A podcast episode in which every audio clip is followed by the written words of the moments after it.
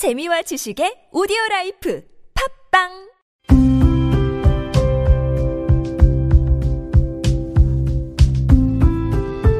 칼럼을 읽어드립니다.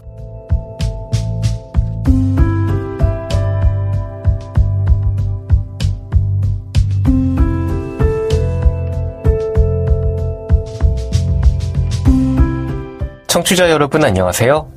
12월 15일 일요일 칼럼을 읽어드립니다. 캐스터 이호준입니다. 칼럼을 읽어드립니다에서는 여러분과 같이 고민하고 장에게 최신 정보를 담은 글을 골라 전해드리고자 하는데요.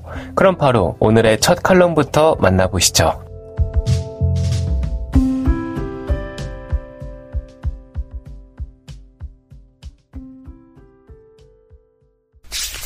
에이블 뉴스 barrier free고 universal design이고 인식이 먼저 칼럼니스트 정민권 고령자나 장애인의 편의를 위해 물리적 장벽을 없애 불편함을 제거하자는 취지로 디자인된 것들을 barrier free라고 합니다.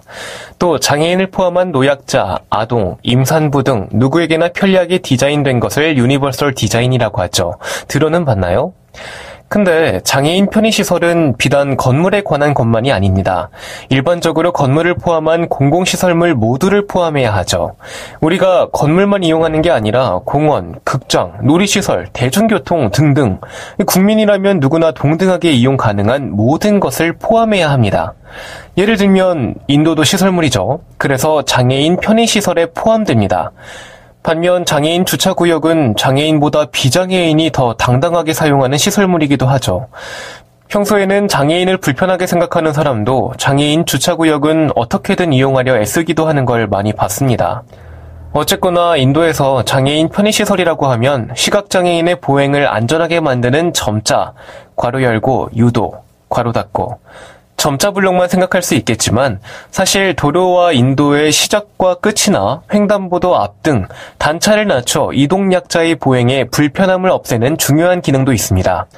한데 이런 중요한 기능을 하도록 낮춘 기능에 대한 인식이 부족해도 너무 부족한 탓인지 그 앞을 버젓이 차량으로 막아놔서 유모차, 노인 실버카, 휠체어, 손수레를 비롯한 이동을 아예 불가능하게 만드는 인간들이 많아도 너무 많네요. 그래서 주차되어 있는 차량 틈새가 너무 좁아 그 사이를 휠체어가 빠져나올 수 없어 위험하다는 걸 뻔히 알지만 어쩔 수 없이 빠른 판단과 스피드로 도로에 뛰어든 후 재빠르게 안전지대를 찾아 올라와야 합니다. 안 그랬다간 순간 경적 소리에 휩싸여야 하죠. 누군가는 아무 생각 없이 주차를 했겠지만 누군가는 그 때문에 생명을 걸어야 하기도 합니다. 또 이러지도 저러지도 못해 인도로 올라보겠다고 그 틈새를 비집고 들어가다가 차량에 스치기라도 하면 졸지에 죄인의 입장이 되고 말죠. 심지어 우리 애가 아파서 죄송합니다라는 부모님을 비굴 모드로 만들기 십상이죠. 하지만 간과하면 안 되는 것은 휠체어를 탄 그 애는 아픈 환자가 아닐 뿐더러 자기 편의를 위해 아무렇지 않게 얌체 주차를 해놓은 양심 없는 이들의 문제고 그들이 길을 막아 이동이 불편해진 사람을 가해자로 만드는 시선이 문제입니다. 아, 이런 말도 안 되는 일들이 없어지지 않는 한 집안에 장애인이 있다는 건 아무리 뼈대 있는 집안도 굽신거리게 만들 뿐이지 말입니다.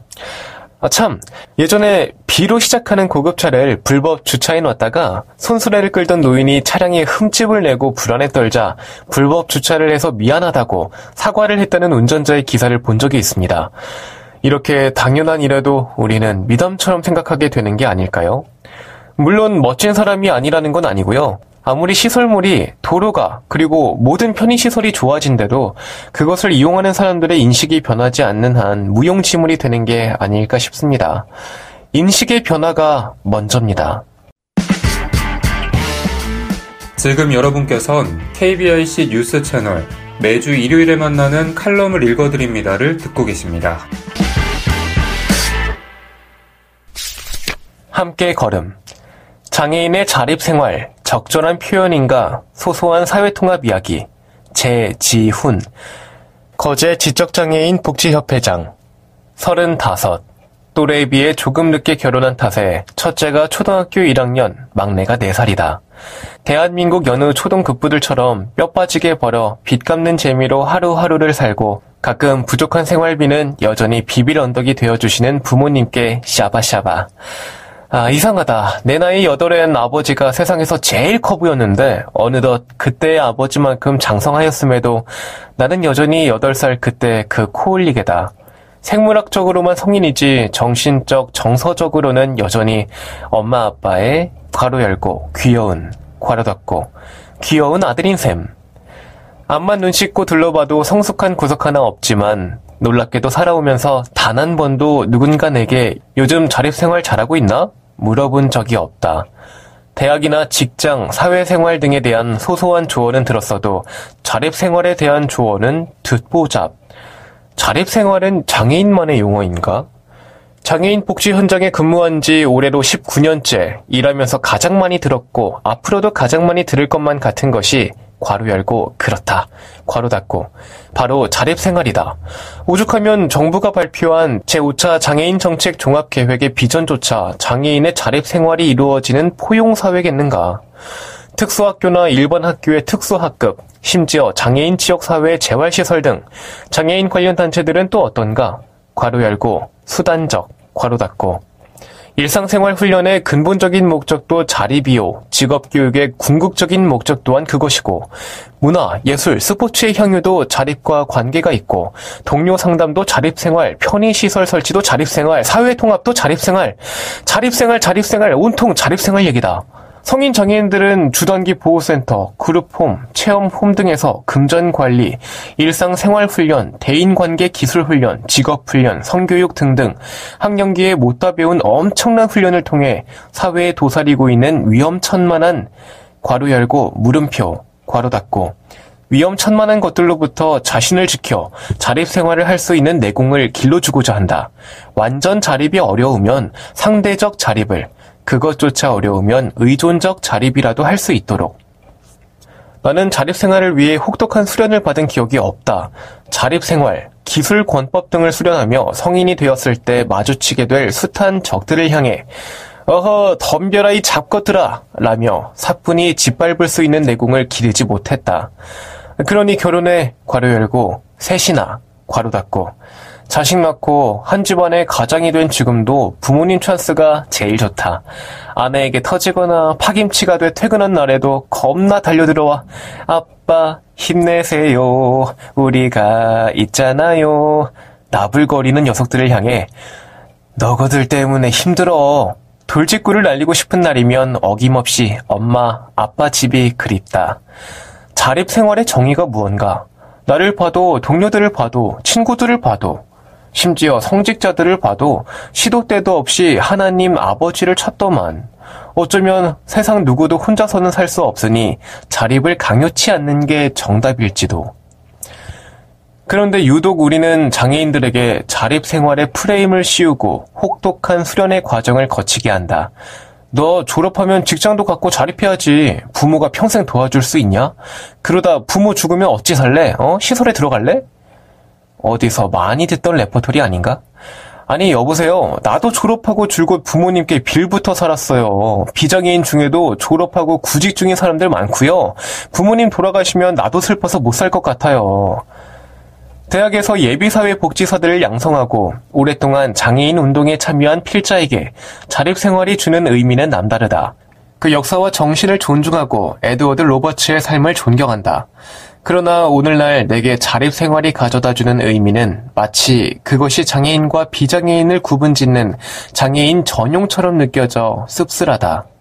고령자나 장애인들이 대상인 무장애 운동, 괄호 열고 barrier free, 괄호 닫고 무장애 운동이 모든 사람을 위한 보편적 디자인, 괄호 열고 universal design, 괄호 닫고 보편적 디자인으로 변화하고 있는 시대적 기류 속에서 배려를 위한 전용이 또 다른 차별을 양산한다는 예리한 통찰은 장애인 전용 주차장을 다목적 주차장으로 장애인 전용 화장실을 다목적 화장실, 가족 화장실 등으로 바꿔놓았다.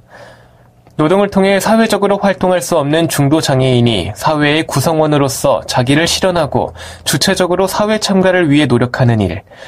자립 생활의 사전적 정의다. 사회 구성원으로의 지위나 자기를 실현하고 주체적으로 사회에 참가하기 위한 노력. 그 대상은 장애인이 아닌 모든 사람이어야 한다. 장애를 노동과 활동, 즉 신체적 기능, 괄호 열고 의료적 관점, 괄호 닫고 신체적 기능으로만 접근하려는 시도는 장애의 개념을 개인과 사회, 환경과의 다양한 상호작용 속에서 찾으려는 현대의 노력과 대치된다. 그러니 자립생활을 장애인 전용으로 이해하려는 사전적 의미는 더 이상 당위성을 확보하기 어렵다. 장애인은 특별한 존재가 아닌 평범한 이웃. 모든 사람들에게 필요한 것은 자립생활이라기보다 사회생활이 아닐까 싶다. 가끔 자연 속에서 홀로 살아가는 자연인을 다룬 TV 프로를 본다. 핸드폰도 전기도 냉장고도 없는 첩첩산 중에서 철저히 자연을 벗삼아 살아가는 그들의 삶을 뭐라 하겠냐마는 설령 그것을 독립적으로 살아간다고 말할 수 있을지 몰라도 사회생활이라 하지는 않는다. 사회생활은 그 속에 공동체적인 삶을 내포하고 있기 때문이다. 완전한 사회 통합이 장애인 복지의 근본 목적이라면 장애인과 비장애인을 구분짓는 어떠한 기재도 작동해서는 안 된다. 아무리 좋은 의도라 할지라도 그것이 분리의 목적으로 작동하는 순간 이미 그것은 배려가 아닌 또 다른 차별인 것이다. 모든 사람에겐 인권이 있다. 장애인도 사람이다. 따라서 장애인에게도 인권이 있다. 결의에 찬 장애 운동가들, 활동가들에게서 종종 듣는 말이다. 굳은 의지에 담겨 있는 진정성을 알기에 옳다 그르다 논할 주제는 아니지만 굳이 의견을 묻는다면 다시는 사용하지 말았으면 하는 바람이다. 모든 사람에겐 인권이 있다 하나면 족하다. 물론 장애인도 사람이라고 외칠 수밖에 없는 심정은 충분히 공감하고도 남는다. 그러나 애써 모든 사람들에게서 장애인을 분리시킬 필요는 없다. 그것은 장애인의 문제가 아닌 그만한 감수성조차 지니지 못한 사회의 문제니까. 장애인의 자립생활, 사회 변혁 운동이라 할 만큼 역동적이고 장애인 복지와 장애 당사자들의 정체성과도 같기에 그것을 부정하고 싶은 의도는 추후도 없다. 그것이 지향하는 바를 잘 살리되 변화하고 있는 장애인 복지의 실천적 패러다임을 잘 담아냈으면 하는 바람이다. 자립생활 패러다임에서 장애인의 사회적 역할은 소비자다. 과거 전문가에 의해 지배당하던 환자, 클라이언트가 아닌 자신의 삶의 주체로서의 강한 의지의 표현이라 할 수 있다. 이후 나운환 교수의 장애학에서 잘 보여주듯 새로운 지지, empowerment 패러다임에서는 지역사회 구성원, 이웃으로 정의했다. 지역사회에서 특별한 존재가 아닌 평범한 이웃으로 그 역할이 변화한 것이다. 장애인 중심의 무장애 운동이 보편적 디자인으로 변화한 것도 이런 시대적 요청의 응답일 것이다. 같은 맥락에서 자립생활이란 용어가 가장 적합한지 숙고해 보았으면 좋겠다.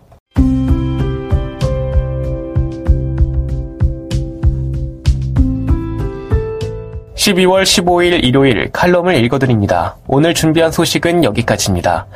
지금까지 제작의 이창훈, 진행의 이호준이었습니다. 끝까지 청취해주셔서 고맙습니다.